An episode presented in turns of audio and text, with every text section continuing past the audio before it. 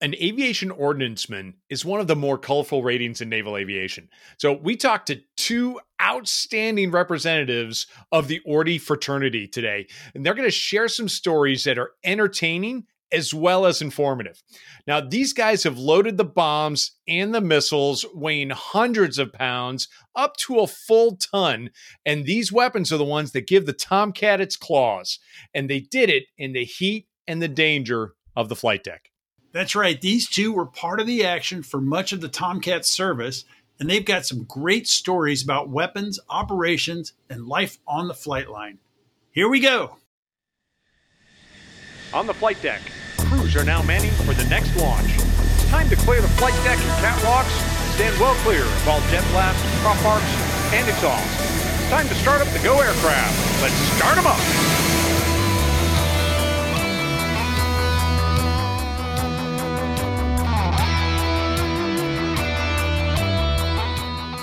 Okay, hi, welcome back to the F 14 Tomcast. I'm Dave Baranek, call sign bio, former F 14 Rio and former Top Gun instructor, and I'm one of your co hosts today. Today, we'll be talking to a couple of guys who put the firepower in the mighty Tomcat. All right, and I'm Craig Snyder, call sign Crunch. I was an F 14 pilot, Top Gun instructor, and, and uh, flew it, I don't know, until the bitter end back in 2006. Today, we're joined by two good friends of mine retired warrant officer Randy Zeitler, and active duty commander Steve Folsom. The three of us have served together in squadrons in the past, air wings in the past. We've done missions together, and both these guys have slung a lot of lot of ordnance around the flight deck. And we brought them here to talk about everything related to aviation ordnance and the F-14 Tomcat. Welcome, gentlemen. Thank you, thank you. I'm a retired Chief Warrant Officer Randy Zeitler, aka Z-Man, aka Gunner. Uh, before I continue, I do want to do a toast to uh, Crunch and Bio.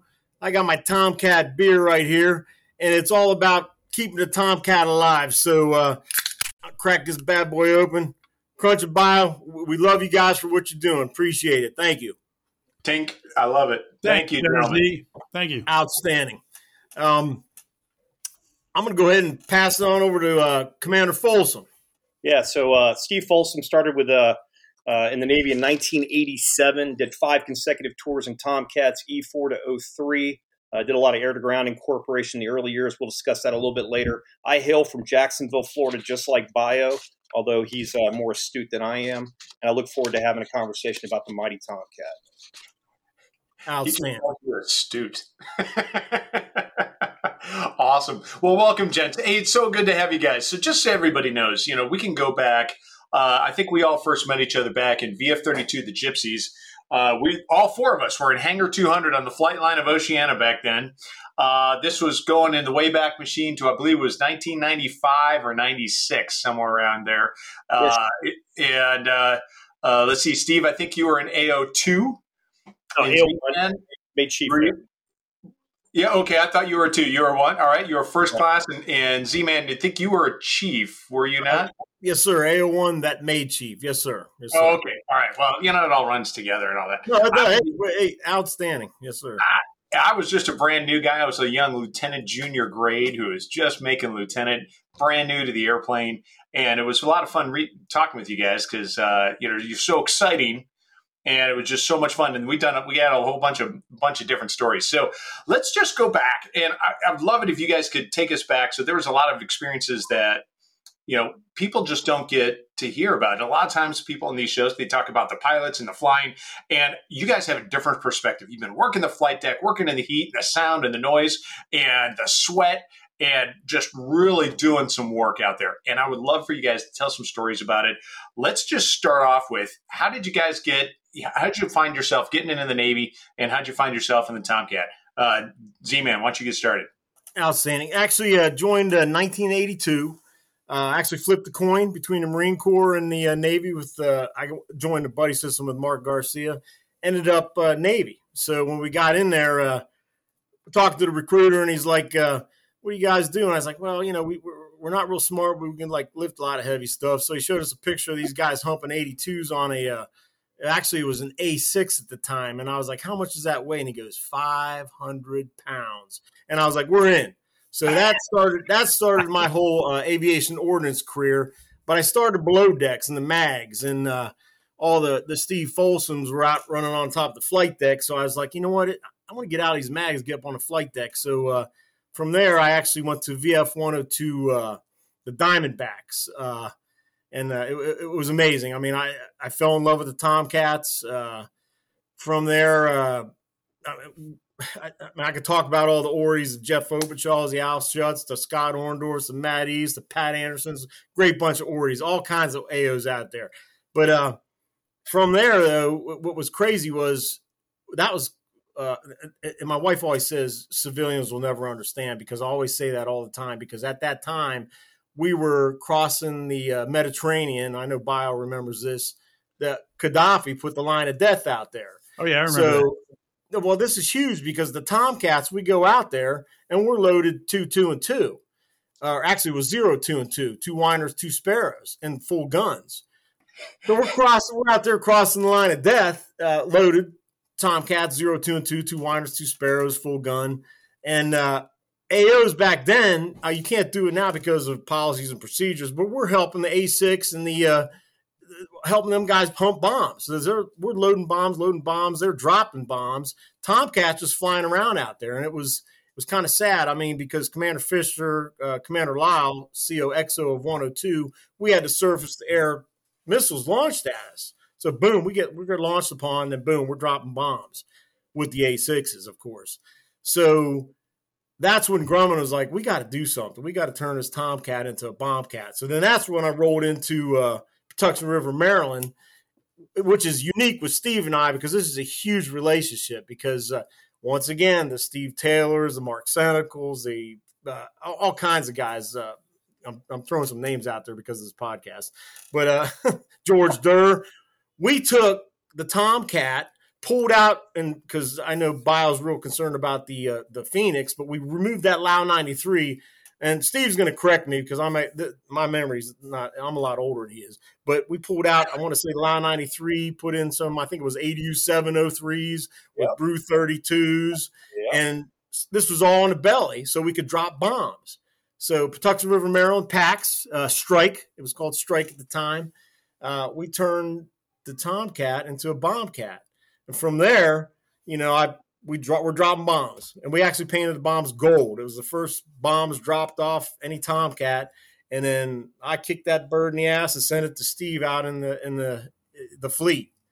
And uh, from well, from there, that's when I jumped in meet Crunch. Uh, we could talk about his call sign Crunch. I I, I wasn't real. I don't know if it was Captain Crunch. I wasn't real sure about that. But uh, so we met we met Crunch out there, and uh, I'm with Steve at this time now. So we we teamed up together with uh, uh, VF32, the Mighty Swordsman.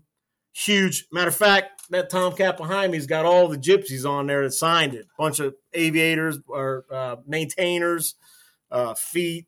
Oh, I, I could talk about Frank Davis, Gary Davenport, all them guys are on there. But anyway, during that time frame, no, that's that's when we incorporated all the air to ground, dropping a lot of bombs because we rolled into Operation Desert Fox with you, Crunch, correct? Right. Uh, December of 1998. That's right.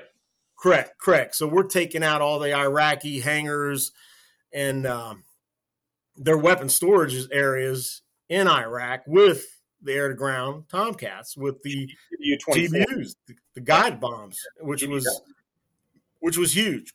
I want to say that was that was four days. So uh, that was with VF thirty two. That's right. Right, and then right. thirty you know, from 32, I rolled into VF 211. And, uh, in that time, that's when I was uh, a gunner. So with uh, Randy Deadman as my chief, who was freaking awesome. But you know, at, at VF two eleven, um, cut. Don't worry about it, man. Just keep going. It's all good. Well, well VF thirty two. I'm trying to remember when we pulled Saddam out of the hole. That was that was later on when you were in 211 because I was. That was later. That was. I, I, was in 31. Was, that's right. I, I was. That's right. That's right. Yeah. Yeah. I had all this in my head correct before I jumped in here, but yeah, VF thirty, VF two eleven. Yep, the checkmates. Actually, I have their shirt on. This is like this T-shirt's like twenty years old. Um, but yeah, I was the gunner at that time. Enjoyed every minute of it. Um, but as far as back to the Tomcats, tournament of Bombcats, it was it was uh, it was huge. Um, it's something we had to do. Grumman had to do it. We had to make it happen. So, and then you, when did you retire? I retired in 2005. 2005, uh, early after 211 then. Yes, sir. And matter of fact, uh, I was the last because you had the Alphas, the Bravos, and the, the Delta Tomcats. So uh, yeah, uh, I I was the last F-14A Alpha gunner in the Navy, and then Jason Conyer, who holds the last gunner in the Navy. This pisses Steve he, off because he was he was at 31. That's right. Yes, sir. Yes, sir.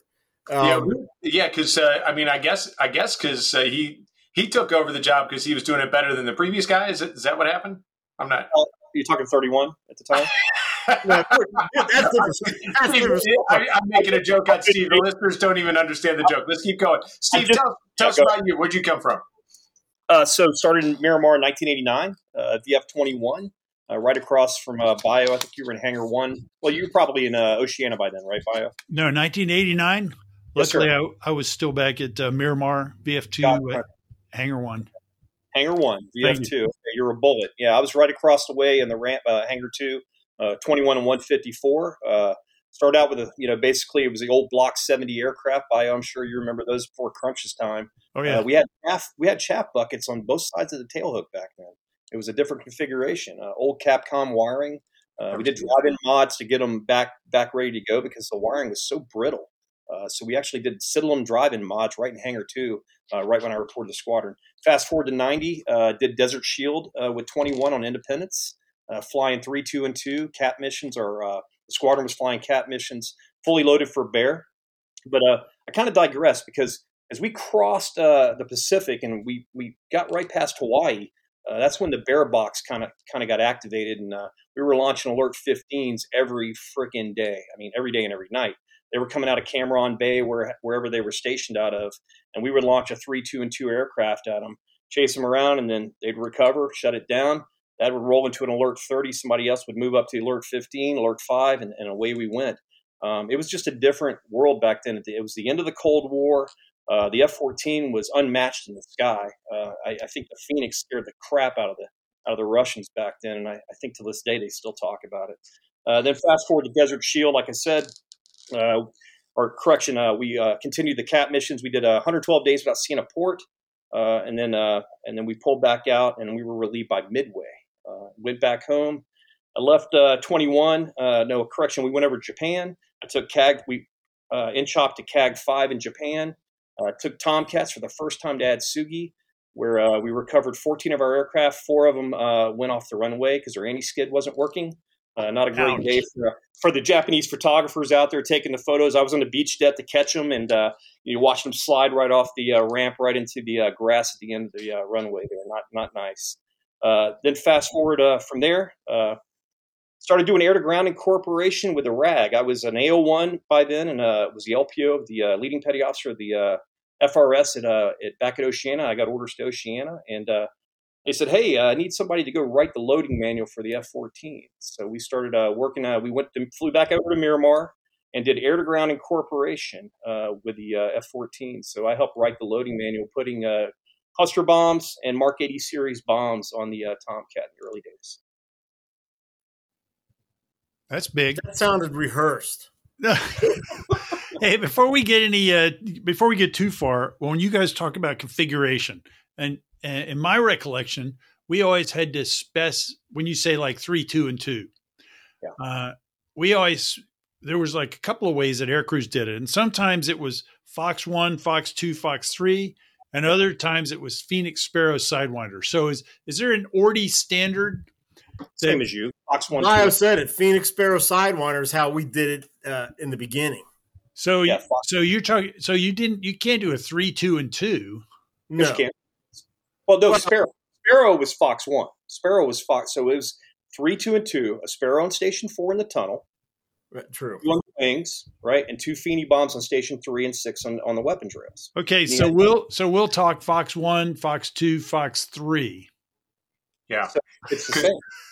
Well, there's sometimes uh, Bio's Bio's right. There there were times when the standard would be to swap and put the Fox three first, followed by Fox one, Fox two. and It would get very confusing. Yeah, it was. It actually was. Yeah, Yeah. it wasn't confusing to me because I knew Fox One was a Sparrow, Fox Two was a heater, and Fox Three was a Feeny bomb. there you go.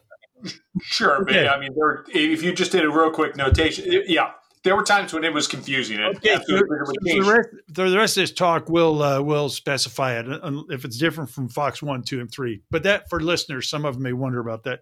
But let me Yeah. let me get uh, move into the interview now.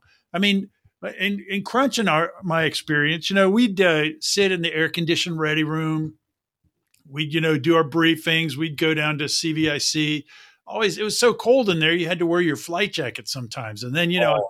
I mean, I was a West Coast guy. I'd run out on the flight deck and and you know I'd be in the uh, sweating heat for like ten minutes, and then I go, okay, I got to get in the cockpit and start up and get the AC going.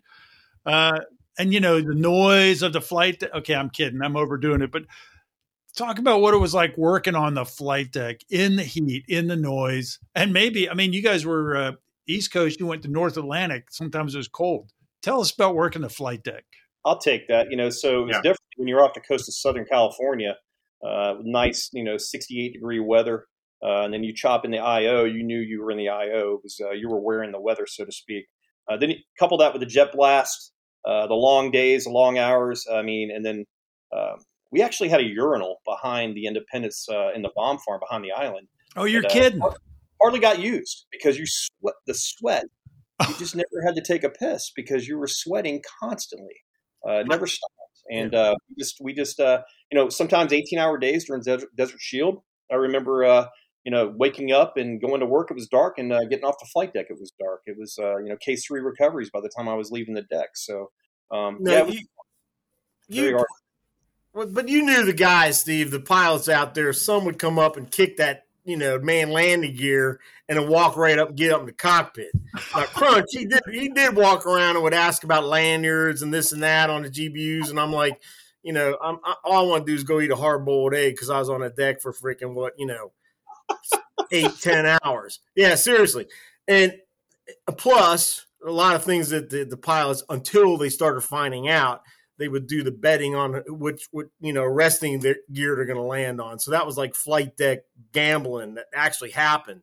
And uh, like Steve said, I started out on the America. Well, I actually I started on the Kennedy Ships Company, but on the America they had those pistols all around the flight deck, and I used it because I drank. I didn't care if it was 100 degrees outside. I'm drinking coffee just to stay pumped up.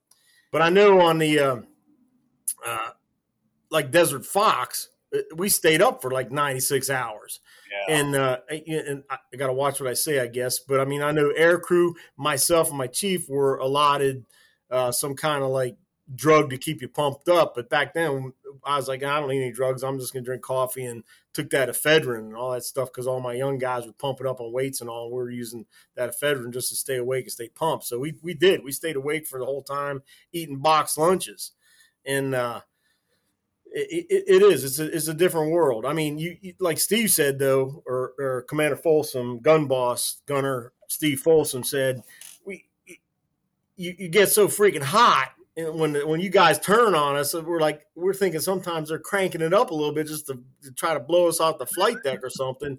that heat, that heat would dry the sweat, and then you're like, you know, you don't have you don't have to take a leak anymore. So it was like it, it was crazy. It was so freaking hot. But uh, That's part of the system. That's a well designed system, you know. yeah. oh my god. Oh, it- yeah. Nothing like a turkey and blower on Cat One as you stand behind the JBD to dry that Yeah. sweat off real quick. Yeah.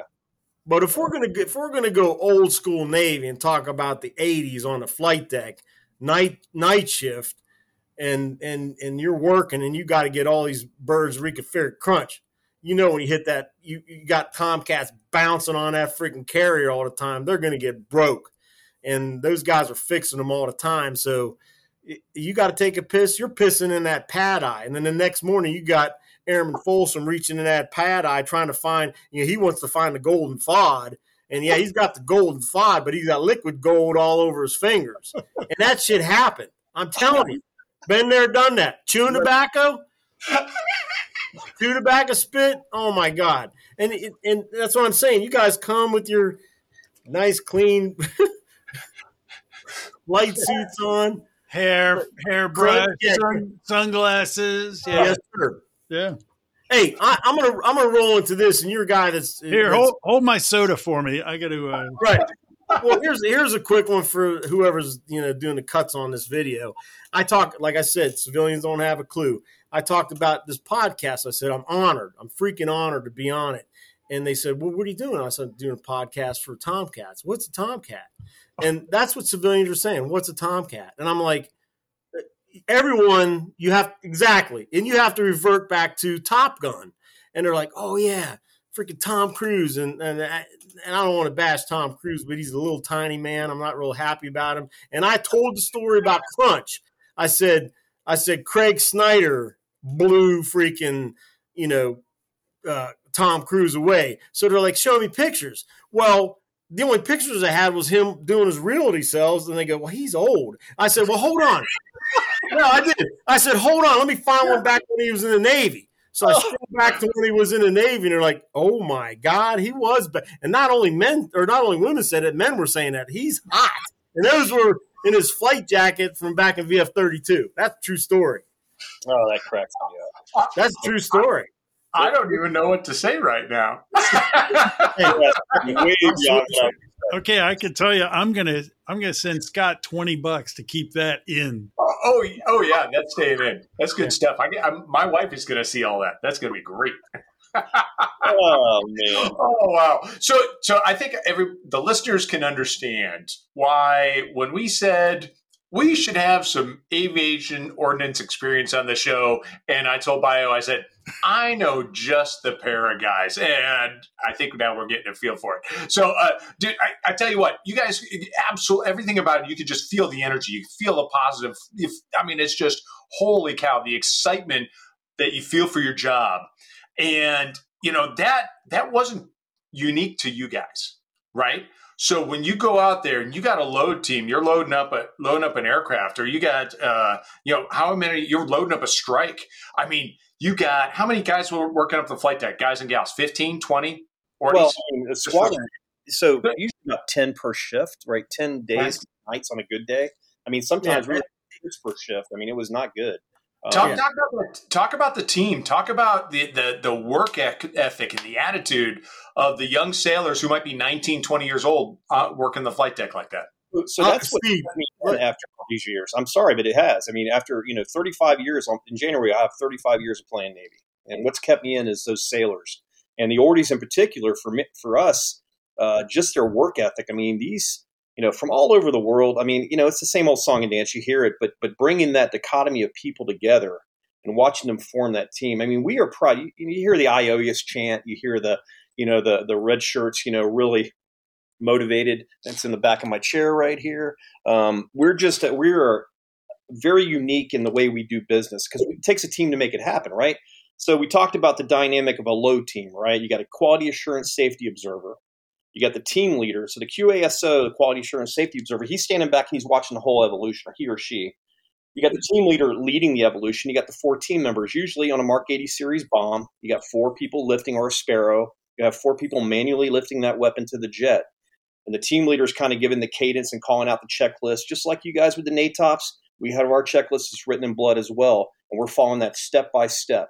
Then the QASO will come in, verify the load is correct as per the loading manual and then we'll certify it safe for flight. And we go down and we sign that ACE sheet at the ADB. You guys sign for the jet, you take it flying, and it's lethal and it's ready to rock. You know, okay, I'm, I'm, I'm good. Wait, wait, Gunner. That that was an excellent little segment because we're going to sit here, we're gonna we're gonna laugh, we're gonna tell stories and stuff like that because because we're on a podcast.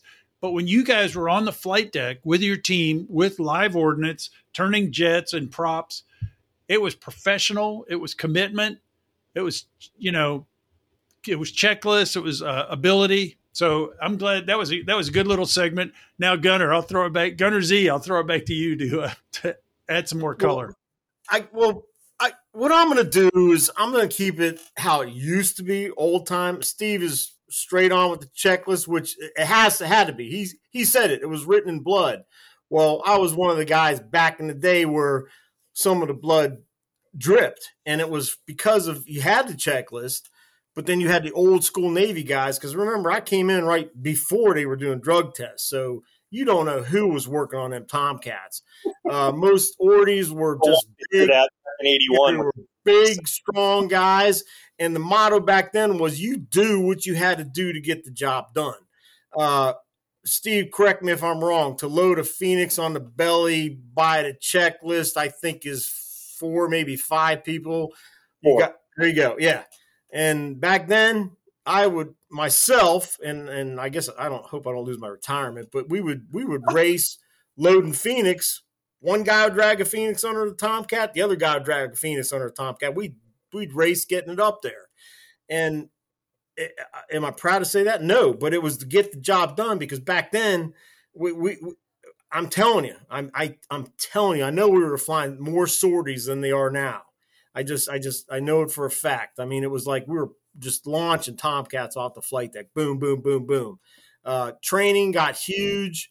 Uh, everything had to be, you know, and, and, and I think that's why I made chief, made gunner. You, you had to follow checklist procedures.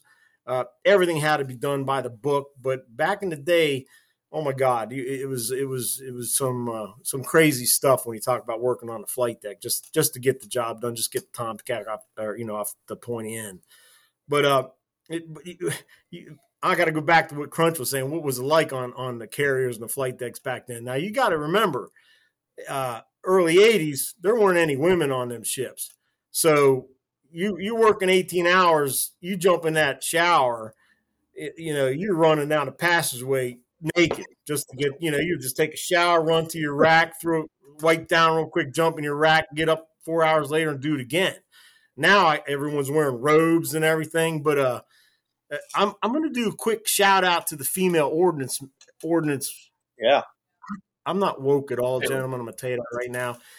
I guess it was the female ordies out there because I, went on a cruise with the ordies and I'm thinking there's no way you got a female that's going to be humping 500 and 1,000 pound bombs. And there were some dowdies. There was some. There was a bunch of women out there that changed my mind because they were doing it. But they they, they made it happen. But there were times when they're humping 500 pound bombs and they would grab me by my jersey because I couldn't hear nothing because the Tomcats are turning, everything's burning, and that they had to run off the flight deck because Mother Nature was calling and they were they, they were having issues. And I was like, what? And the shit that didn't happen with the men. So there were there were times when it made it tough working with the girls and the ladies out there. But uh, bottom line, that they did get it done. And I know uh, there's a lot of female chiefs, a lot of female gunners out there, and my hats off to them. So Hey, you know what? I'll, I'll just pile onto that just a little bit because I was out of Tomcats when I, I did ten years in uh, in fighter squadrons, F fourteen squadrons, and Top Gun, and then I had a break of six years, which was not the plan, but that's the way it worked out. And when I came back, there were women in squadrons. I didn't know what to expect, and I agree with you. They were out there in the shops, in on the flight deck, everything you know, standing toe to toe with their men, shoulder to shoulder with the uh, with the men in the squadron. So it was really it was it was a non-issue in, in my experience. Yeah, absolutely. that, that's what I'm saying because we went from zero to a certain high percentage, and then and, and, and, and a female ordnanceman, I freaking take my hats off. I'm, yeah, I salute him right now. It's amazing, amazing. Yeah. Yeah. Roger that. All right. Well, hey, let, speaking of back in that time frame, uh, were either of you guys involved in Desert Storm back in '91? Yeah, it just I did Desert Shield. I, we we were relieved by Midway, and I was you know we get back to Miramar, and then next thing you know, in January they're going downtown Baghdad, and I was like, damn, we just missed it. Good, just missed it. Just Yeah. missed it. Now, um, all right. Well, hey, but that said, uh, I know that. Let's see, Stephen, you were you were in 32 with me when we did Desert Fox, though, right? No, I, I actually made Chief Petty Officer in 32, and then 102, 102 was like, hey, we need an AOC, and uh, 32, you got three of us. There was three AOCs in one Yeah. squadron. Yeah, I, I stayed with uh, uh, Desert Fox with you, Crunch. Yeah, Oh, so okay. there. I went to 102 and did OSW with 102. yep. Gotcha, gotcha. So, th- so let's talk about that for a second. So we had so Desert Fox. It was uh, four days: Wednesday, Thursday, Friday, Saturday. Like finished like half halfway through on Saturday, if I remember. We were on the Enterprise, um, So what year was that? 1998 or 98, Okay. December of 98, right around Christmas. And like we were doing days one and two, and I think three alone, and then came, I believe it was the Lincoln, maybe I'm not sure, and they came in with uh, whoever VF two thirteen was at the time, and then they come CAG eleven, I guess it was, and they come raging in to join us for like a day and a half, and then then all peace broke out. But uh, I know we had uh, we were dropping GBU twenty fours then.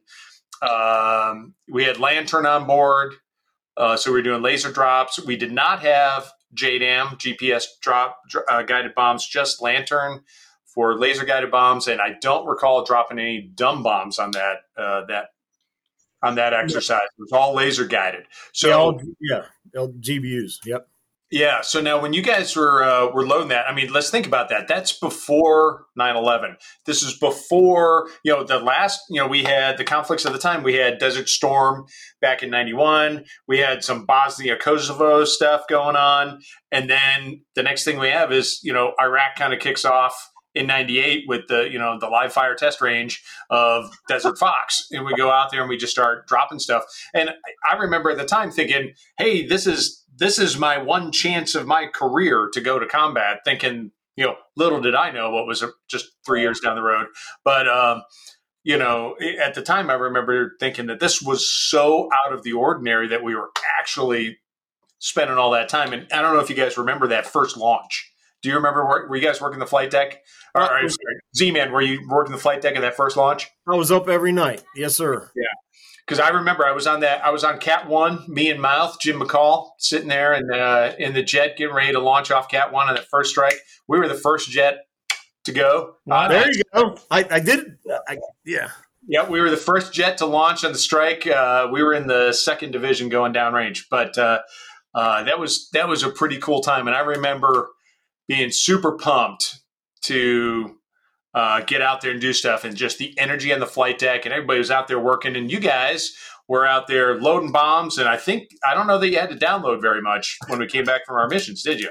No, that that's exactly what pumped everybody up. I mean, we were on the deck waiting to make sure they were slick. Plus, we had a freaking skid in hand with you know fully loaded bombs ready to reload. But when they came back slick, that that was uh, that's what pumped everybody up. That's cool. Uh, but keep talking, Crunch. But I mean, real quick though, because like us on the ground, at, thinking about the pilots, because you you guys were flying, and to get to your destination and back, and to fly around and land, that was that was a period of time, correct? What it? Uh, yeah, well, it wasn't as long as you think because we were only on Desert Fox. We were really only going about as far as Basra, which is southern Iraq. We weren't going all the way downtown to Baghdad or anything. We were only doing the southern portion off of the ship there. So I, I don't even remember the tanking plan of how much gas we took, but it it, it was actually a shorter mission than. Oh yeah, you than, can do uh, in a single cycle. Yeah, well, that's why I'm thinking. I'm not sure that we even took gas, but uh, I think we did, okay. but I don't remember okay. for sure. Okay. Yeah, somebody, somebody will somebody will comment in this or, or call in and be like, "Dude, how can you not remember? Don't you remember you took the probe off or something?" oh yeah. oh, There'll be people commenting saying, "Z man, how come you didn't mention my name?" And I'm like, "Oh my god," because there's so many there's so many red shirts out there that I love, and I'm telling you. And and Steve hadn't even said it yet. The whole he said Iowa Yoas, but the whole thing was the whole about ordnance. And I know Bio knows because Crunch used to say it, because every time we went at the bar, if you ain't ordnance, you ain't shit. And and they can't cut that out because shit's not. That's a politically. No, we're cleared a, for that. We're cleared for yeah, shit. Yeah. That's permitted. So yeah. you yeah, just so people don't know. I mean, that's kind of the culture of the time. You know, you guys be running around with like that stenciled on your shirts and the coffee cups and the t-shirts and right. I mean, everywhere. I was, I, and it was always the pride of it was always. I marveled at that. the Ordies that I know are still IOS, so there you go. I know that. Well, you, you got to think about it. the whole the whole entire Navy. Only two associations: ordnance and then the bosun's mate. So only two associations, right, right, Steve? Am I right, Steve? Yeah, two ABs and AOs are the only two associations together collectively make make about a half an ASVAB score. But yeah, um, that's self deprecation for all our listeners. Okay, all right, all right. It's flattery when you self deprecate, but uh, yeah. but the only two, and then you have the Tailhook Association for the aviators. So that's the yep. three major organizations in the Navy that have associations for there aviation. That's good. That's good. So, hey, yeah, let me ask you. I want to. I want to move to a uh, uh, an equipment question. Sure. What was your least? What was your the least favorite ordnance? What's what did you? Was there anything that you hated to handle, hated to load, or whatever? Well, the most air to ground wise, Randy, if I could touch I on. mean, for that. any of them. Yeah, so so for I'm going to give you two. I'm going to give you air to ground. I'm going to give you the air to air piece. Okay. For me, GBU 24 was an absolute ass pain to load. I mean, just the the the, the lanyards and getting everything correct uh, was a- was a pain. I, Z-Man, you do you agree with GBU 24 for air to ground munitions? Actually, I didn't have any problems with any ordnance. I actually loved every piece of Well, I- ordnance. Okay, but but comparatively, the hardest to load, the most pain in the butt to load for me was GBU 24. Uh, just to get it all right. JDAM was easy when that came later. I mean, that's that's plug and play. Okay, Uh, Are you, talking about, are you talking about the lanyard Yeah, right. Wiring? and just- exactly right. I mean, just because if you didn't do that right when you when the when the pilot would release the weapon, uh, the the pull the lanyard had too much slack in it. You would actually the thermal battery would never ignite. You would you would actually the, the bomb would fall dumb. Right. So just the I guess being puckered up and making sure we did that right. okay, Make that's sure that good. we- No, And- it- no, Steve, I, I, I'm going to agree with Steve, but on on the same note, because he's right. Because like Steve, we, got to go back to CDIs, the collateral duty inspectors, and the QASOs. Yeah. Steve and I were. eh, I don't know, Steve. Correct me if I'm wrong, uh, Commander Folsom. no, seriously. Back in the day, there weren't many QASOs as airmen or third class, No. and I I I made it as a third class. Did you make it as an airman? Yeah, but that that's that was in helicopters, so we don't count that. Okay, okay, but but Sure. what he's what he's saying is when when the CDI or the QASO came out, sometimes they'd have to reroute the lanyards because you're right. I told I totally forgot about that. Yeah, But it, now now I'm going back in my head about the let's go back old school with the M904s. Okay, guys- okay, hold that thought. So GBU twenty four, just for the listeners, is a two thousand pound laser guided bomb. So just Yeah. to clear that up. So now you're talking pave- about M nine oh fours. Yes, sir. So Well- back, back to GBU 24, if I can, Paveway 3 2,000 pound class weapon, Ah, right? So, okay. so yeah, we're not a Paveway 1 or 2, right? So Paveway 3, it's a hard target penetrator depending on the different model of the GBU 24. I think you guys were doing Bravo Bravos, right? right? So now we fast forward, we went on all the way to Echo Bravos, which are smart fuse hard target penetrators, right? So but the- also with the also with the GPS uh, thing in there. Oh yeah, sorry, I was I got ahead of you. Go, keep going. No, you're good. You're good, Crunch. You're absolutely. I, I'm glad you retain all that stuff. That's awesome. American Airlines probably loves that. well, well, after this, we're going to talk about the Mark 904 fusing. That, that's what I was talking about because Steve, you're talking about the most uh, uh, whatever tedious items. Painful. and if the yeah. guy, yeah, if the guy pulled that freaking pin out of that 904 before putting it in the nose of the bomb, and that and it spun a couple times, Yes. help me out, Steve, because Yeah. remember back in them days, You drive the firing train to the arm position, right? And you didn't catch that, and the air crew didn't catch it, and you launched the jet. Theoretically, if any FOD impacted that 904 as you took the cat stroke, it was going to be a bad day for you two gentlemen. So that was about So that. that, now that that's old school there. That that used to scare the shit out of me because I'm yeah, like, that's bad. yeah, no, it is bad. it's real And- bad. and just- just for the listeners, so the M904 fuse was uh, it was a fuse that was placed in the nose of a dumb bomb, and what would happen? Fuse, yes, sir. Uh, I'm sorry. Go ahead. Mechanical nose fuse. Yeah, exactly. So it, as it would fall off, it had like little fins, and as it would fly through the air, those fins would spin, and it would some. I'm not sure if the I don't recall the exact mechanics inside, but something moved which allowed the weapon to arm, so that when it impacted, it blew up. So to But correct me where I'm wrong in that discussion. the M904 would actually be released from the aircraft. The vane would spin, allowing the firing train to arm fully. Right, so you had a booster in the back of the fuse that would actually screw in with the with the fuse into the bomb body. So a firing train would align the M9 delay element depending on how we wanted to configure that bomb for penetration, non-penetration, uh, 0.001 milliseconds all through. Right. Uh, we would get that in there, and so that would align. The firing train would align, and then when you when the bomb sensed sudden impact or sudden uh, deceleration, uh, then it would go high order on you. Um, That's so right. that's how we program those. And, and uh, I'm I'm going in the wayback machine here, but when I remember when we would plan these drops and out, and we would look at the fusing on that fuse, you could you could change the arming delay or arming time and then there was a function delay. And just for the listeners, the arming time was hey, from click where I hit the button and it falls from the airplane, how many seconds until it arms and it can now go high order. And the function delay being from the time it senses that sudden deceleration until it impacts. Uh, so tell us, why would you ever have a delay from the time when it hits the target until it blows up? Why would you put a delay in there? Off target penetration, right? So if we want to get, want to get a little bit of Earth uh, yeah. uh, penetration, uh, we would give a. I, I forgot the delay time. I mean, there was a magazine. Yeah, I can't remember. If you're if you're going through a magazine or any type of uh, a weapons installation, you want to get through that building before it goes off. Or right. yeah, yeah. So and, and I remember like you were talking about the GBU twenty four uh, which was a hard target penetrator, Paveway three guidance, and, and, and there's so many different terms that were thrown around here. But in the end, these all these they had they were explosives with a fusing and a guidance system, right? And we have all these different systems, and you guys had to know them all, and we had to be able to go out there and recognize what it was and and just go, okay, is this what I pre-flighted? And this wasn't what what I wanted. And and uh, you know, I remember talking to you guys. We'd be like, hey, we need uh, whatever it was, six seconds and a, half a millisecond or whatever that is. And you guys would put it into the fuse for us, and off we go. Yeah, I got a funny story about that. I'll tell later during the opening night of OIF when uh, when I was in 31 as the gunner, and I got two T-Bone and uh, and uh, Spicoli uh, walking around the jet trying to pre-flight as we're launching the strikes into Baghdad because they were dash four and they were late launching that's a great story later. Uh, Go yeah. ahead, tell us the story. What uh, happened? So you know, uh, opening night. So we went from OSW. So we got a tip where we were going to do it. Um, we had gotten JDAM Incorporation D04 tape load uh, flown out to us.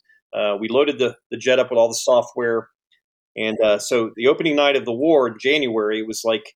Okay, we're going to go from OS, OSW and we're going to have about a 1 plus 30 cycle before we start launching strikes into Baghdad, literally that night. That's all the time we had to reconfigure the aircraft, test them, and get GBU 31 2,000 pound class uh, Victor 2 models, so not hard target penetrators, uh, loaded. So we loaded the jets with three GBU 31, one Phoenix on Station 1, two heaters on the, on the wing stations, and a LANTIRN pod on Station 8, 500 rounds of uh, semi armor piercing high explosive incendiary, Gen X chaff and flare in the tail the jet for the ECM stuff, and then uh, BOL IR and BOL chaff and the launchers on the wings as well. Literally an hour plus 30. T Bone and Tano come up, and the Charlie Hornets and, and, the, and the new brand new Rhino and VFA 115, they're launching down. They're taking Cat 3 and 4, and they're walking around the jet. And I looked at Tano and T Bone, and I said, Get the damn jet right now. It's going to be loaded right. It's going to work. I know you don't have time to pre flight. Get in there. We're going to close it up and you're going to be good to go. We launched a division down downtown Baghdad. The brand new shiny penny uh, Super Hornet that was going to lead the strike. Uh, the tanker got fouled. They diverted, and 31 led the strikes in Baghdad for the opening night of the war. Oh, there you go. Speaking well, of, awesome. speaking of tankers, Crunch just got a uh, a reload. So I, I did. My wife just brought me a, a, a little a little refill there. So I'm like I was going to call for my bartender, but I, I, don't know where she's at.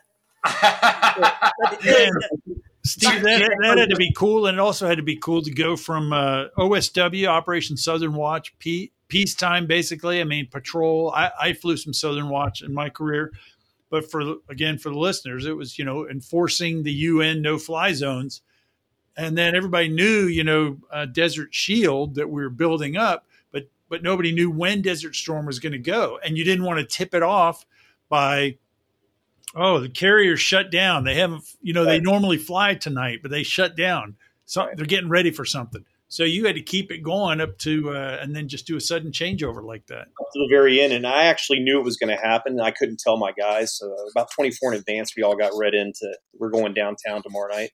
So I kind of kept them pumped up. I got them cycled down for chow. They were like, Gunner's get making sure we're eating tonight. This is a good day, you know? And then, you know, everything's kind of flowing. And I said, okay, guys, boom, here it is. And I gave them the load plan with the change that, uh, that had just come out.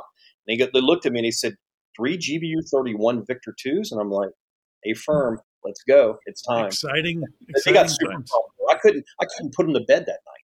I said, "Hey, I need you back tomorrow to do this all over again." we want to stay up, Gunner. We want to keep loading these jets. We want to keep. I said, I need you to get your crew rest, right? I need you back in the fight tomorrow. We're leaving night check as we went through the night doing that. So uh, it, again, it's a testament to the sailors and what they'll do. They'll work their butt off for you if they know there's a mission and uh, and they're there to support it. So I'm very Yeah. proud to have been associated with this crew. Cool. Man, I'd like I'd like to bottle that that that that emotion and that excitement. I'd like to just put it in a bottle and just have it. You run a naval reactor with it. Yeah, you could. then you want to, if you want to see that happen, just come to my house when Folsom's here and come back to my bar because that that happens. Hey, uh, I know you guys are asking a lot of ordnance questions. Hey, Fols, let's ask uh, Crunch and Bio uh, with the air crew. Do you Okay. guys? Did either of you guys ever shoot at uh, tow banners? Oh yeah, all the time. Yeah. Well, they, Steve, folks, Yeah. help me out here. Did they stop doing that? Yeah, so the Tomcat, we, we used to weave the banner, you know, in the shop there. Get it, you know, we had specific procedures for it. It's a lost art now, uh, with the, obviously with the Tomcat going away. But I remember, you know, I, I think I talked to Bio a little bit about this in Miramar. We used to go down to the end of the runway where the where the little RSLs were. We take twenty millimeter, we paint bullet tips because every year we had high noon competition at Miramar, and the squadron that scored the best kills had some bragging rights. So we bore sight the gun to the VDI and the HUD. You remember the old bore sight? Exactly. That's that's why I'm bringing this up. We'd put a tweak up in the in the cockpit. He'd get on the VDI and the HUD, and I would get on the mandrel on the bore sight kit. You know, open the antenna up, and we would get that gun lined up with that pipper as finite as we could because we were proud that our jets were going to win that. And, and here's AOA AO3 Folsom down there painting bullets. Uh, down there, you know, we take a milk crate, dip them in the paint because each each squadron, each event had its own colors, and that's how they scored the banner banner hit. Well, I brought that up because you got to think about crunch and bio, and, and I'm nothing against the air crew nowadays, but I'm telling you, I'm, I'm telling you, we we would. I can't remember how many yards that that was supposed to be that banner, but we would shorten it up like fifty percent, so it'd be like. Here's the Tomcat. Here's the banner, and we would make a see. We're like, oh, maybe they'll shoot the tail end off that other Tomcat just just for shits and giggles. But these guys are freaking. They're hitting. Certainly is jesting with you right now. I promise. I really hope that they did. But those guys were hitting the banner. Oh yeah, every every uh, every guns brief when we were shooting the banner, they they they briefed, don't shoot if you're sucked. Sucked means uh, laid on the you know uh, uh, way behind the banner. Make Yes, sure sir. you have a, a good run. Don't shoot if the tractor's in your HUD, stuff like that. I mean, over the years, a couple of, I think at least one jet that was towing the banner. I think at least one jet got hit. Wow. And something else that used to happen is that that uh, if they uh, if a bullet hit the cable, not the banner, but just the cable, it would translate right, up to the jet. And and the guy said it felt like they got hit also, but it was just hitting the cable.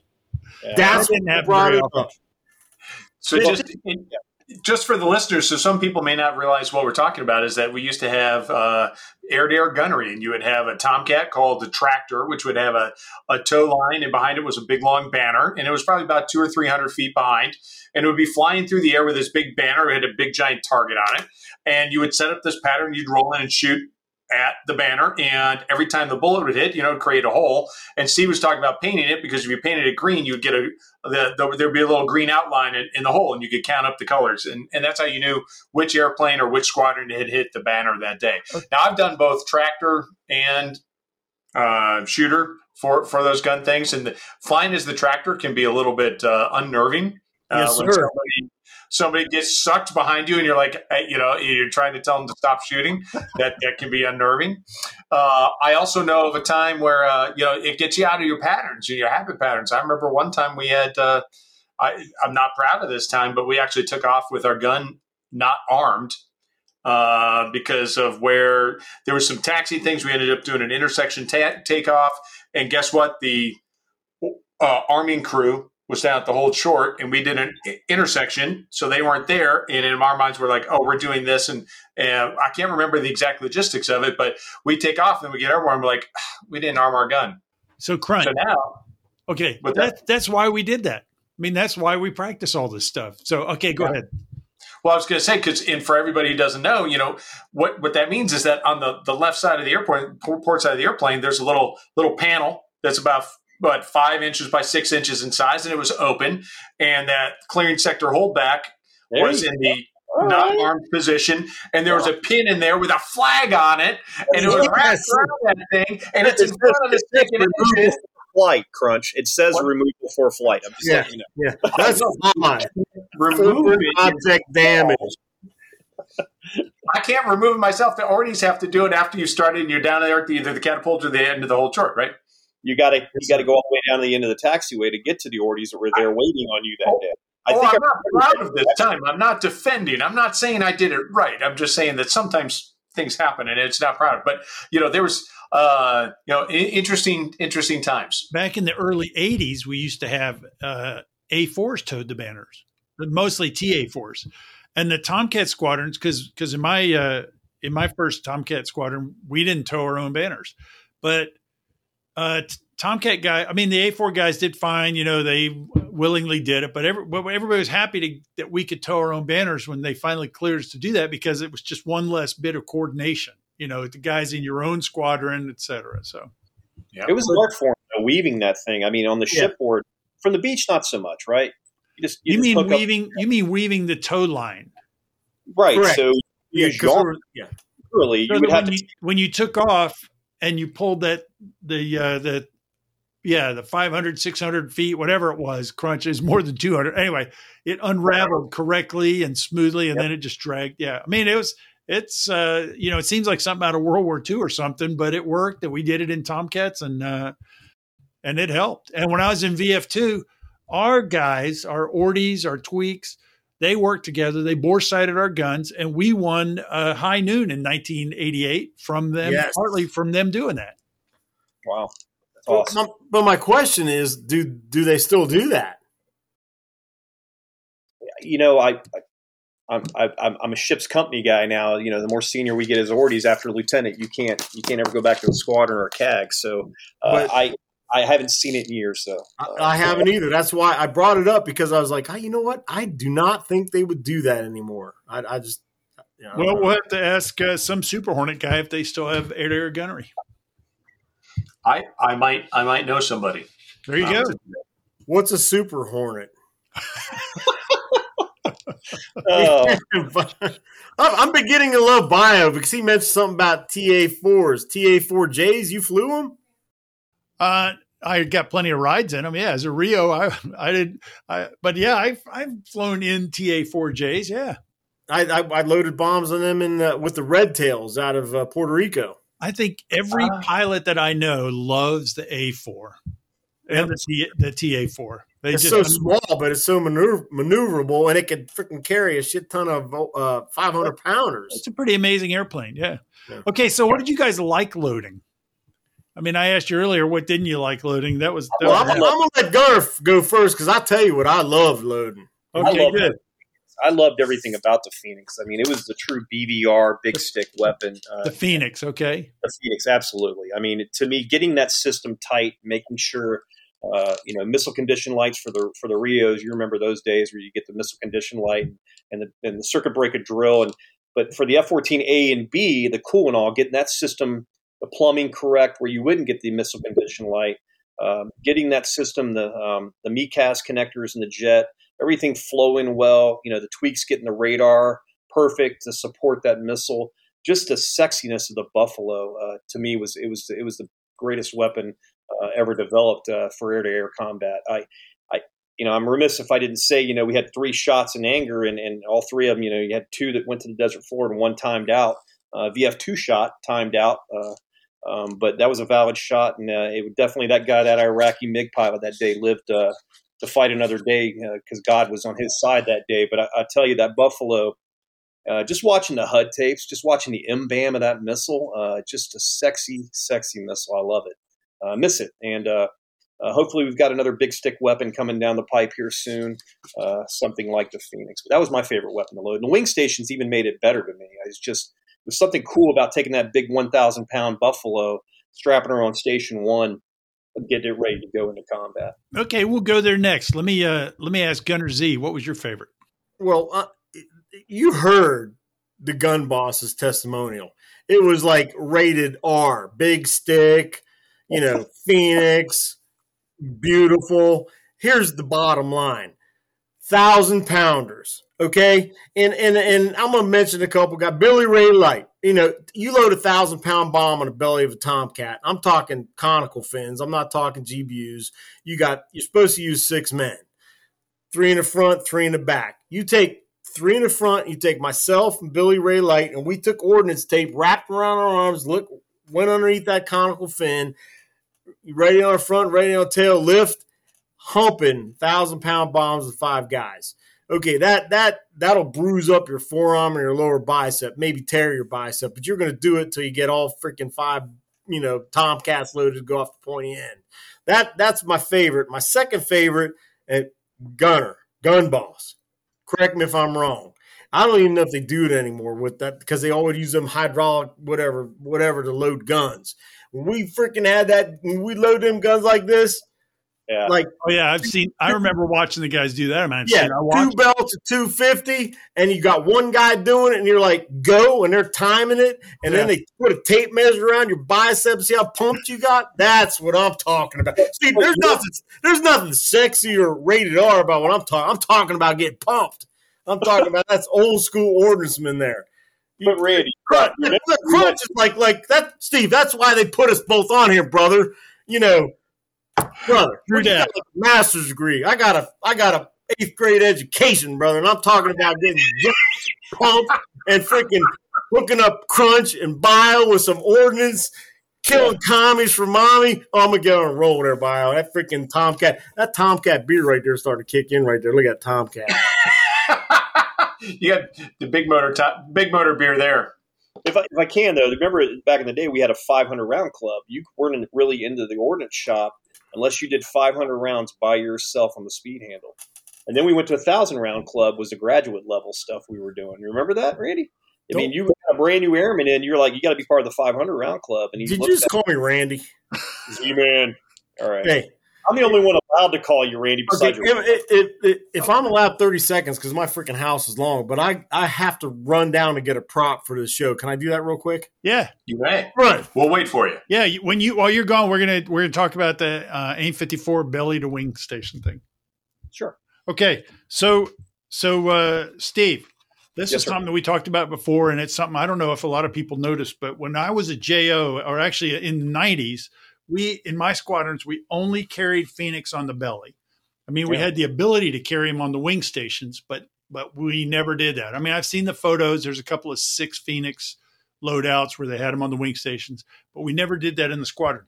Then when I came back in the mid '90s, and the Tomcat had air to ground mission, we we only carried our Phoenix on the wing stations. Yes, sir. And I I remembered them uh, in the first time they told us that they didn't like doing that. So how about can you tell us tell the uh, the audience a little bit about that? What changed? Well, what changed was LANTIRN Pod Incorporation uh, and air to ground munitions. Uh, you know, you got station three, four, five, and six in the tunnel there that you could load bombs on or air to ground munitions. LANTIRN Pod was taking up station eight. And if you had a BVR requirement, you need to have that, that AIM 54 out there. You had to put it somewhere. So the one is what we went with.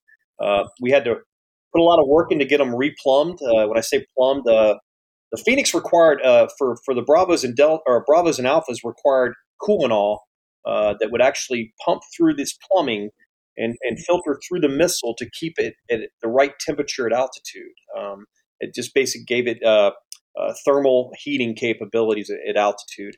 Um, the Delta went on later years and not requiring coolant, all, but the coolant all plumbing was so brittle and fragile of, of non-use over the years, from the 70s all the way to fast forward to mid 90s, we didn't use it. Um, so it just kind of dry rotted. So we had to go back in there, replumb a lot of those stations, stiffen the wings to support a thousand pounds out there at any given time, uh, and then off- actually, you know, get the wiring back in, uh, up to speed as well because it was it was non-used. Um, and so that was that was a process, but uh, certainly one that was it paid dividends later because obviously the, the precision precision striker that the uh, Tomcat became uh, up until the end uh, was just eye watering. I mean, Yeah. it was, it was a great And, striker. and it it also paid dividends because in the '90s when we carried them on the wing stations, they always worked. I mean, you know, reliability was way up and stuff like that. So, Thanks. Thanks for covering that. Yes, sir. All right, Z Man, you went to get a prop. Oh, I, I did. I am incredibly curious to see what. Well, because you're I talking about oh, Mine. favorite loads. This right here, bring it into the picture slow.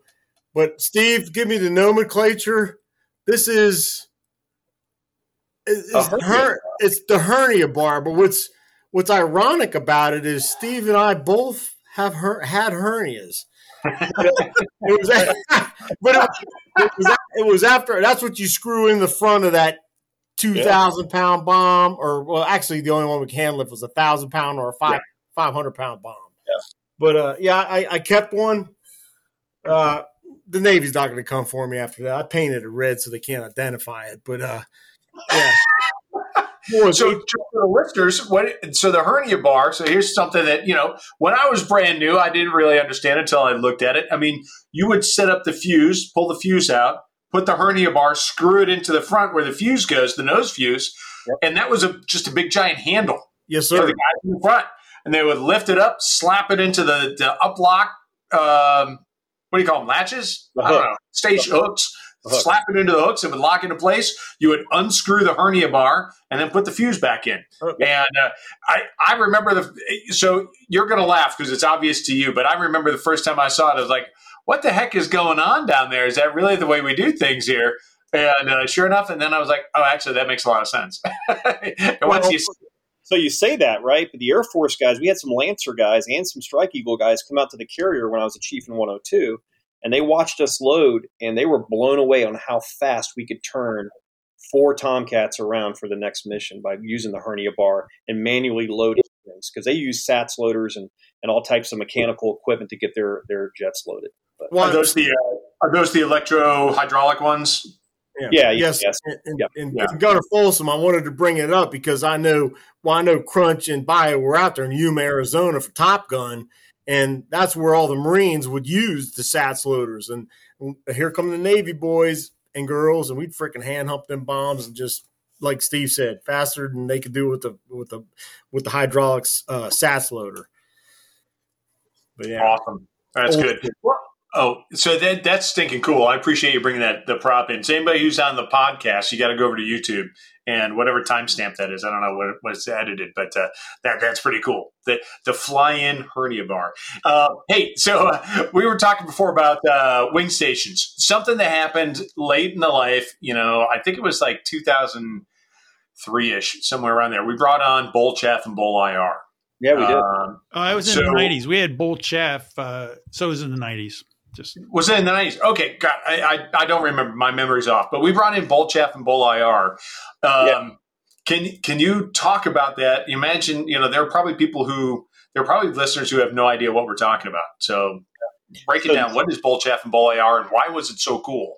Well, it was cool for you guys because it, it really did a great job of hiding and masking the aircraft, right? I was told, you know, from a radar cross section perspective, that that bull chaff plume, uh, when you dumped it, would absolutely defeat most radars out there. And then uh, conversely, the uh, the IR side of it, the infrared side, which there's a funny story about that when we first started flying it, uh, but that was great for the uh, the heat seeking missiles of the world as well. Um, for the Bull IR, uh, there was latches in the back of these things, so um, you had to make sure they were fully seated and closed because when you guys would take the stroke, if the Bull IR came out with the naked eye, you couldn't see it burning. So the first time I ever experienced that, my guys go out to pick it up, and this is before we wore gloves on the flight deck. We wanted to feel what we were doing. Um, nowadays, we're mandated to wear them, and, and for all the, the right reasons as well. But poor sailor goes over there, Ordie goes over there, and he goes to try because you know, you know, boss is screaming over primary. You know, he's like, "Got FOD all over Cat Three. Let's get a combat FOD walk down." You know, Crunch was yelling at everybody when he was at Air Boss on Ike there, and uh, sailor goes to pick it up, and it's burning. You know, it's it's literally burning, but you can't see it with the naked eye because it was it was literally an IR defeating uh, system. Uh, great system, by the way. We bought it from the Norwegians. I don't know if you know the backstory on how we got to the Bull Chaff and Bull Bull launchers, but it was great. Uh, another story: I had an E2 turning uh, right there at the Hummer hole, and I had a Baker box when I was in VF 31 as a gunner, and the E2 actually lit the Bull IR on fire in the Baker box, which was our little cart that we used to move stuff up and down the, uh, the flight deck. I lit it, and we didn't even know it was on fire until we saw the rubber melting around the thing. Uh, Oh that was a- wow! So we jettisoned wow. over the side. Yeah, that was that was an interesting day. So the interesting thing about the bull chaff and bull IR, so for the, it, it might be hard. So for the listeners, BOL bull, I don't know what it stands for. It, I don't know if it's a Swedish word or what, but it's BOL and then chaff and then IR. So you had uh, we had these the right on the wing stations. You we swapped out the mounting point for the AIM nine, and the the rail actually became a chaff and IR countermeasure dispenser. Yes, sir. And it was really stinking cool because you guys would take like the bull chaff and it would be like this, I don't know, like a three foot length of, of chaff on a rod or something. You put it in the back and just slide it in, pull it out, and then and it was ready to go. On the other side, you'd load it up with IR and uh, and basically instead of normal chaff and flares like you had in the buckets, now we got it on the rails. And just because of where it was mounted, as you know, the, this chaff would, instead of being little squibs that fired out to the below the airplane, they actually were like wafers, as yeah, I recall. Like, like old old disc, CD disc. Yeah. Yeah. Yeah. And when as as you yeah. like it would send out two and two, and the, these wafers would expand and they would go back and like hit the horizontal stab and then just plume. And they just created such an incredible uh, radar cross section out there that just completely you know really countered a lot of radar a lot of either a lot of radar tools, whether missiles or or source radars, whatever the case are. And then for the IR, like you said, it's infrared; you can't see it. But I don't remember how the technology worked, but it's very similar. Uh, you had little wafers that came out, they bloomed, and they caught fire and created heat and See, so decoyed off heat-seeking missiles. Crunch was the surface to air, uh, surface to air SME at Top Gun, so he's using all these uh, technical background. That's true. I was. I, I, just trying to catch up, just because I remember the first time I heard I was in the squadron, like, "Hey, we're getting bull chaff and bull IR," and I'm like, "Great, Gunner! Gee whiz, who the heck do I not know? You know, never heard of this. Everybody's talking about it like that. It turns out, you know what I found out? Nobody else knew what it was either. I had to do some homework on it, but uh, it was incredibly effective. Once we got it on the airplanes, wow, was it effective? Yeah, it was great. Absolutely, it was great. Now you said there was a backstory on that. What's the backstory? Which one? You said on bull chaff. I told you about the burning. Uh, well, we took the cat stroke. I told you about the burning uh, big oh. loader and all that stuff. Yeah, that was it. Oh, I'm sorry. I thought I thought you meant there was more to it than that. All right, I got you. Know, talk about the bull IR, and I don't want to anchor down too far on this, but it actually oxidized. So it, it was controlled in a packet that when it hit that, when it was ejected out, the film would come off the packet and the air would actually cause it, the friction and, and the oxidation would actually cause it to have that heat signature. It, it was it was weird the way they designed it, but it was very effective. Gotcha, gotcha. Well, that's cool. That is that is neat stuff. All right. So as I'm looking at the list here, um, of the things we want to talk about. We, well, you know what? We've talked about everything I see on here, with the exception of what you're doing now. Bio, what have we missed? Anything? No, I think that's good. I want to know what they're doing now. All right. What do you? So, gentlemen, let's start with let's start with Steve because I think I think yours is very vanilla compared to your brother-in-law here. Oh so, well, everything everything I, I, do is vanilla compared to Z. Trust me. Um, the, the bottom line, I'm still active duty commander. I'm uh, currently the gun boss on uh, on uh, John F. Kennedy, the new John F. Kennedy, uh, being built oh, over. Wow, that is yeah. cool. Yeah, uh, so second in class of the uh, the Ford class, and that's coming along nicely. And a lot lot of new technology, a lot of new things for for the the weaponeer and the air crew. A lot of good things coming down the pipe for that, and zone for 06 next year, hopefully. Well, I do a zone for 06 next year hopefully get picked up. And if not, uh, I'll retire with 35 years of active service. Wow, that's great. That's amazing. So that's interesting. So there's a whole other discussion that so you're on the I didn't I didn't quite put two and two together that you're on the second Ford class.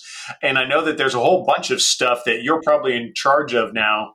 You know, this is uh, this is your second gun boss tour, right? Yeah, yeah. So I was gun boss on Bush, and I went to command over in Guam. I, I ran a missile repair facility. I got one to do one of the uh, only six aviation LDO commands in the whole Navy, and I got one of them back in uh, 2017. So I left command, and they said we got to put the old guy somewhere till he's uh, in zone for 06. So we're going to put him on a on a pre-construction unit at Newport News, and uh, and kind of a seashore uh, duty, if you will.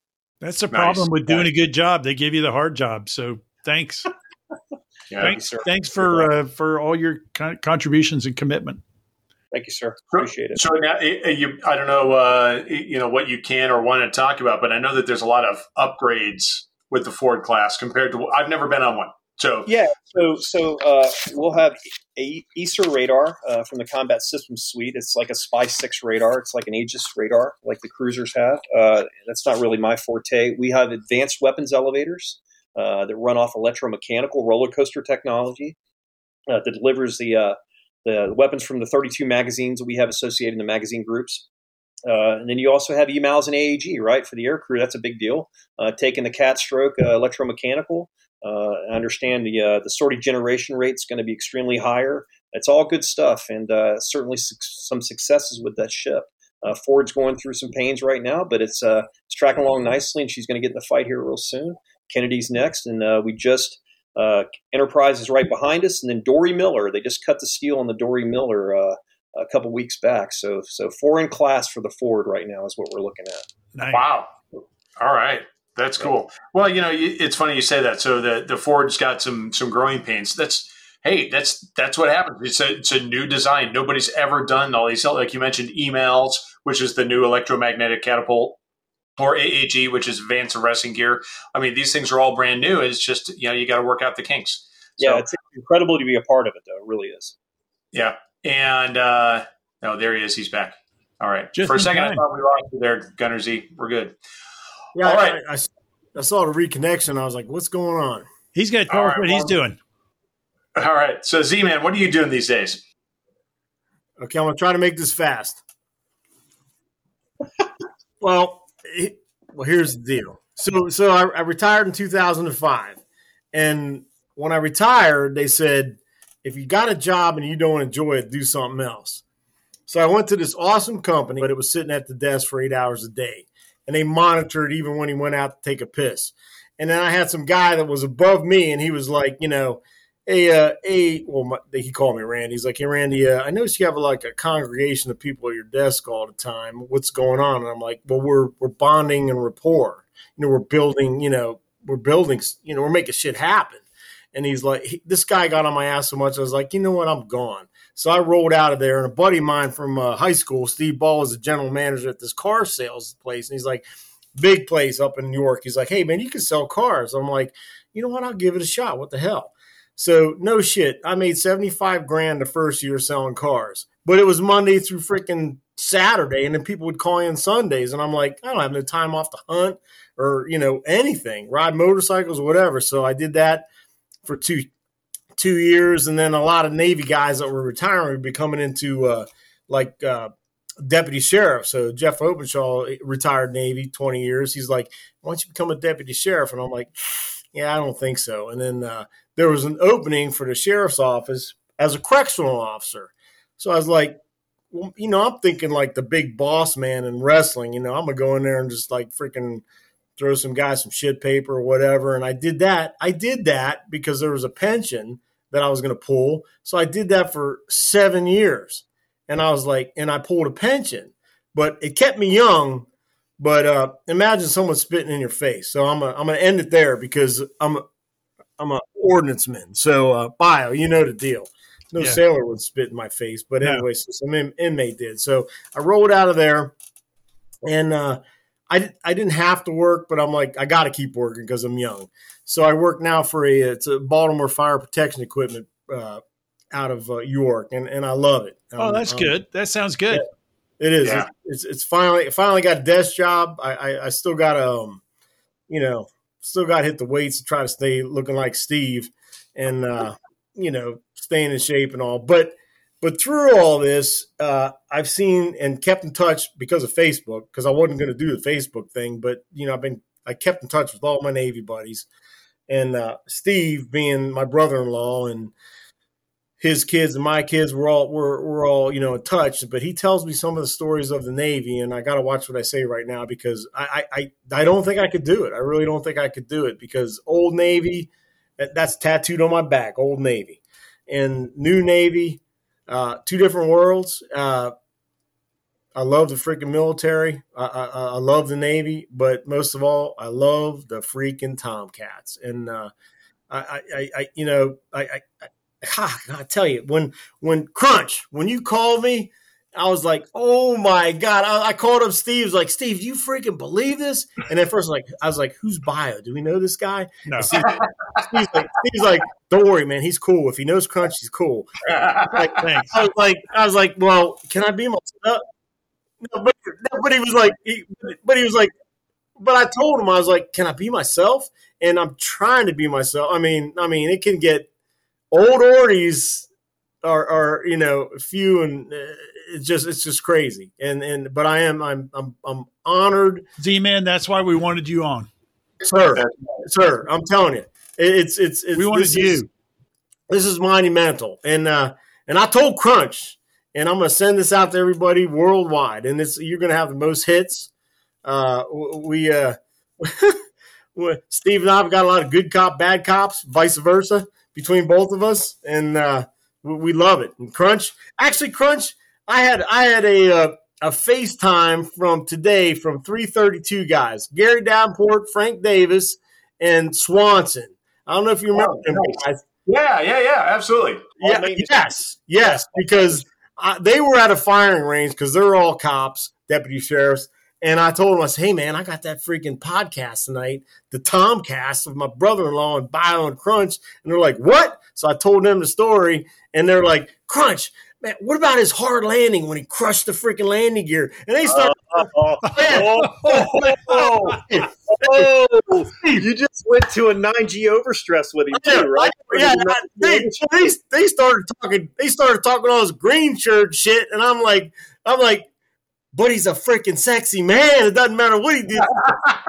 we, we fixed him. We fixed I- him. Damn I think they're confusing. I think they're confusing me with somebody else. Yeah, Oh, good, good. That's good defense. true story though. True story. And, Good and, break. Continue. I'm going to tell the editor to cut that out. No, I'm not. you don't cut that out, bio. No, I Um, won't. It'll be in there. Watch. That'll be in there. if, if you want any crazy stories, uh, it, no one said nothing about uh, gunner uh, gun bosses and gunners flat tops. The- These have been since I like 19 I like been it. since 1986. Yeah, 1990 for me. Iraq invaded Kuwait, and I shaved my head, and then I never went back. I did have a transitional period, Randy. You remember where I tried to go back on the side, it just didn't work. It didn't work. yeah, and and, and the, the first time, This hairline at that time too, and I was like, "Yeah, I can't do that." Oh, yeah. yeah, but and, and and Bio's probably like, oh, we're done. He's probably he's probably ready for dinner. But uh, here's another one. When, when, I'm no, good. when no, when Steve and I met, like, we, yeah, yeah. My wife, thank you, babe. She made me another drink. My wife reloaded me. I'm, I'm going to tell you a quick one. Crunch, uh, Crunch, you're going to love this one. Alan. So, so when Steve and I met, Gunner Mitch Gross was like, he's trying to get, he's trying to make, he's trying to make the freaking top ordies of the world combined. And a bars. It was but I, crazy. but I, but I, but I come into the squadron and they're like, yeah, uh, Steve Folsom's coming in as the LPO, and I was like, I thought I was the LPO.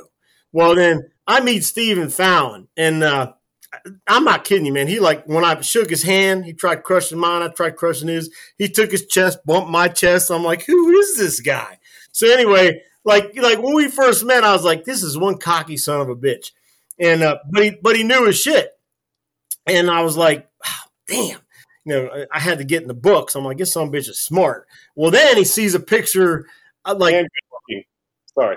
well, yeah, I, we're in a freaking berthing, and I got my picture of my wife and her sister there. And Steve's like, "Who's that?" I was like, "That's my wife." He goes, "No, no, that one there." And he goes, "He goes, that's." I said, "That's my sister in law." He goes, "Well, I'm gonna meet her," and I'm like, "Over my dead body." well, here's what happened. I'm, hey, uh, if I'm lying, I'm dying. So I had a big ordie party, and my sister in law comes down. Steve's there. All the ordies are there. And next thing I see, I see Steve and Leanne walking out, just walking through the woods. I'm like, what the freak's going on? hey, next thing you know it, I mean, fast forward, they're married. I was like, holy shit. I, I, I couldn't freaking believe it. So yeah, that, that and that's a true story. That's they met and they, they got married and they've been married forever and uh, beautiful girls. Uh, life's great and two two gunners in the the Zeitler Folsom family. It's it's it's crazy. It's crazy. And he's still in. And Steve, I got to tell you, what thirty five years? In January, yes. 30, don't serve me, brother. 35 years in the Navy. That's that's crazy. Started out as an E1, up for Yeah, captain. I went to a captain's mast once, so I had to do E two twice. But yeah, Up- we won't up- talk about. It. Crunch, we're gonna have But- to move this segment to the front of the interview. Okay, That's like the right. highlight. Well, hey, but but bio, they're, they're, they're, you know, people say, well, how'd you do it? We didn't do it ourselves. I mean, we're both, you know, freaking high school grads. I mean, I had guys like Mitch Gross and Big Al. Oh, we got to talk about Big Al Dean, one of the Yeah. one of the top gun freaking ordies of the world. You, you remember him, Crunch? I do. I do. He retired captain a few years back. Yeah, good Yep. man. Great, great guys. And I mean, ordies. See, are man, like- I know that. That's that's one of the things.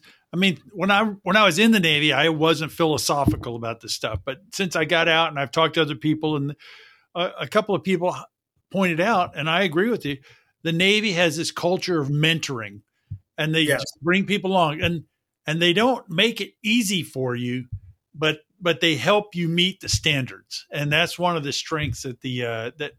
I mean, I'm sure all services do, but my experience is Navy, and that's one of the strengths of the Navy. So, Yes, Yeah. sir. What, what are Hey. you doing now, bio? say again.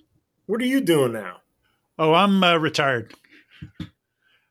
I'm I'm living I'm living down here in Florida. I was uh, working part time from my house, and then I said, "Why am I doing this?"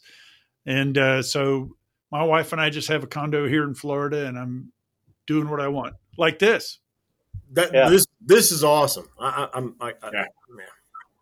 Yeah. So that, that well, we got to credit Jello. Okay, I said Jello. Go ahead, Crunch. Well, I was just I was I was about to say exactly that. So we we Bio and I have put this thing together. Jello's he's the backbone. He's got he's supporting us. He's got all the back end stuff. And let's be honest, you know, Bio's doing the heavy lifting on our end too. So uh, all I do is show up and just talk and Oh, tell it's a good questions and have a beer. It's a good team. It's a nice team. It is. But hey, so, so gents, I got one one last thing before we go. You talk a lot about how great it was in Old Navy. Take a look back, retrospect. If if you had to had to or could change one thing, what would it be? Anything, if if anything. If anything. all right, I'll tell you what. Take care. The bottom line is is take care of the guys that are up for retirement because it. People are like, "Why'd you get out?" And I would have been like Steve. I would have done fifty years, and I came off a, a six month deployment with the with the checkmates. We're coming out of Iraq. Correct. We pulled Saddam out of the hole and I was eligible. I was on sea duty for whatever three and four and a half years, and I was eligible for shore duty. And the the detailers were like, "Hey Z, Gunner, we need you in Afghanistan." And I was like, "Excuse me?" And they're like, "Yeah, we we, need you out there for another year." And I'm like, uh, "I'm eligible for shore duty." And they're like, "Well, you ain't gonna retire. Don't don't freaking tell me I ain't gonna retire." I said, "You know, 23 years." And I took any time a detailer said go here, go there, I went there. And now I'm like ready, setting up. Like my kids are older. I wanted to retire, start setting up towards retirement. And they said, no, no, no, it ain't gonna happen. So I dropped my retirement papers, and and I had to ask my wife that because it was touching to me, bothered me because I gave all that time for the Navy. Uh, so so if it's to change anything, I took care of the sailors. I think anyone above me should take care of the sailors. I don't want to. I don't want to get political because there's a Marine that's in the brig right now, and it's pissing me the fuck off. Not pissing me off, and I don't want. I don't want to go there, but uh, take take care of the people. Okay, so I'll just take two quick comments, but make two quick comments before we go to Steve. One, uh, Z Man, I don't know if you know this, but I was a checkmate also from uh, 96 to 98 and uh, fighting checkmates. But also, uh, I know uh, aviators, uh, one in specific that comes to mind, who his detailers, after more than two decades of, of exceptional service, his detailer tried to shaft him, and he goes, that's that's bogus. He goes, and he retired instead. And so all you can say is the detailers are in a tough spot. I mean, they're guys just like you and me. I never did was a detailer, but they're guys just like us. Anyway, so that it's good that you told that story because it lets people know the sacrifices uh, and the challenges and, and what it takes to keep the Navy working. Okay, enough of my editorials. Uh, Steve, like Crunch, yeah. what would you change? Yeah, yeah, the only thing I could change if going back is I wouldn't have went to helicopters in '87. I would have went to F-14s right away and got six tours in Tomcats. Um, to be honest with you, yeah, it's just uh, yeah. Uh, you know, thank God for that senior chief in maintenance control said, you know, Folsom, you you're a hundred mile an hour guy, man. You don't need to be in helicopters. You need to go up the road to Miramar. And so that's that's what changed it for me. But if I could go back, I, I would certainly have started with Tomcats and Miramar back in the heyday uh, in '87. Um, I don't think I would change a thing because the Navy's been really good to my family and I. I mean, here's an old dumb kid from Jacksonville, Florida, that you know enlisted in the Navy without his parents, you know, even knowing I was doing it, and told my dad, who was a P8 or P2V NFO, by the way, my father was. Yeah, and I just showed up one day and said, "Hey, uh, I just joined the Navy," and he goes, "You're going to college?" I said, "Well, I'll do that the hard way. I'll get my master's later on in life." But uh, uh, I wouldn't change a thing, to be honest with you. I think it's uh, the Navy's great. The camaraderie, you mentioned it earlier, the, some of the closest friends and family. I mean, I'm looking at my brother in law, you know, a few hundred miles away, and we, we talk a lot. And just the relationships built, uh, working with the men and women that flew, maintained, and armed that aircraft. Uh, that whole esprit de corps that I experienced, I'll never forget that for the rest of my life. And I still talk about the day to the new sailors that check in uh, about the, the camaraderie of an F 14 squadron. When everything is clicking, it is the best place in the world to be. Uh, that's awesome. All right. Well, well, gents, I, I tell you what, that is the best close I think we we uh, we could asked for. Thank you very very much for that. Um, I I'm just going to hit stop now, and uh, we're going to call it good. Gunner Z and Steve, you gave us what we're what we are hoping for. So thanks, yeah, gentlemen. Hopefully, it wasn't too colorful. yeah, no, that's perfect, gentlemen. Thank you very much for coming, uh, Z Man, Steve. Thank you for for coming and enjoy. I mean, what a great conversation this is holy cow! I mean, wow! I, I really think that our, our, our fans, our listeners, are going to enjoy this. And and uh, thanks for coming. That was awesome. Hey, Crunch, Bio, thank you, Steve. Thank you. All right, appreciate it, guys. guys. Honors. This episode is sponsored by the award-winning developers at Heatblur. Experience the visual sensation, the challenge, and the thrill of flying a high-performance fighter on your own computer the passionate experts at Heatblur offer the F 14 Tomcat and the Viggen. They are exceptionally detailed and realistic. Prices start at $59.99, that's US dollars, and new aircraft are coming soon. HeatBlur, mixing passion and technical expertise into a perfect blend of flight simulation. Hey, Crunch, I was impressed by those guys, and you brought them into the program. I mean, they retained a lot of technical knowledge and energy I can just imagine them as uh, young sailors working out in the flight deck environment. Hey, and your words about what those about those guys, I tell you what, you're right. So uh, Steve and Z Man, those guys are so full of energy.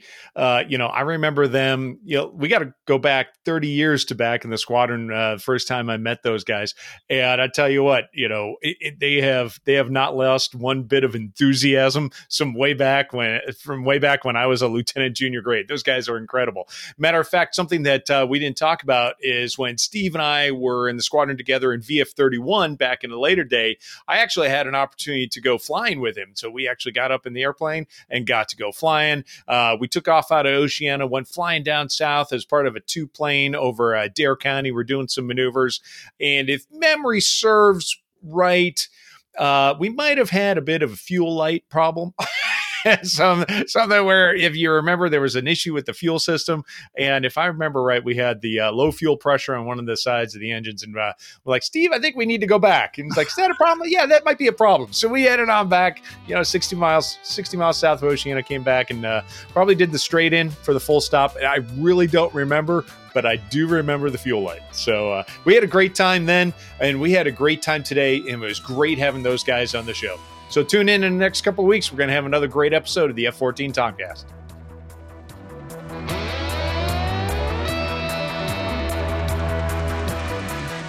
You've been listening to the F 14 Tomcast, part of the Air Combat Experience, brought to you by BVR Productions.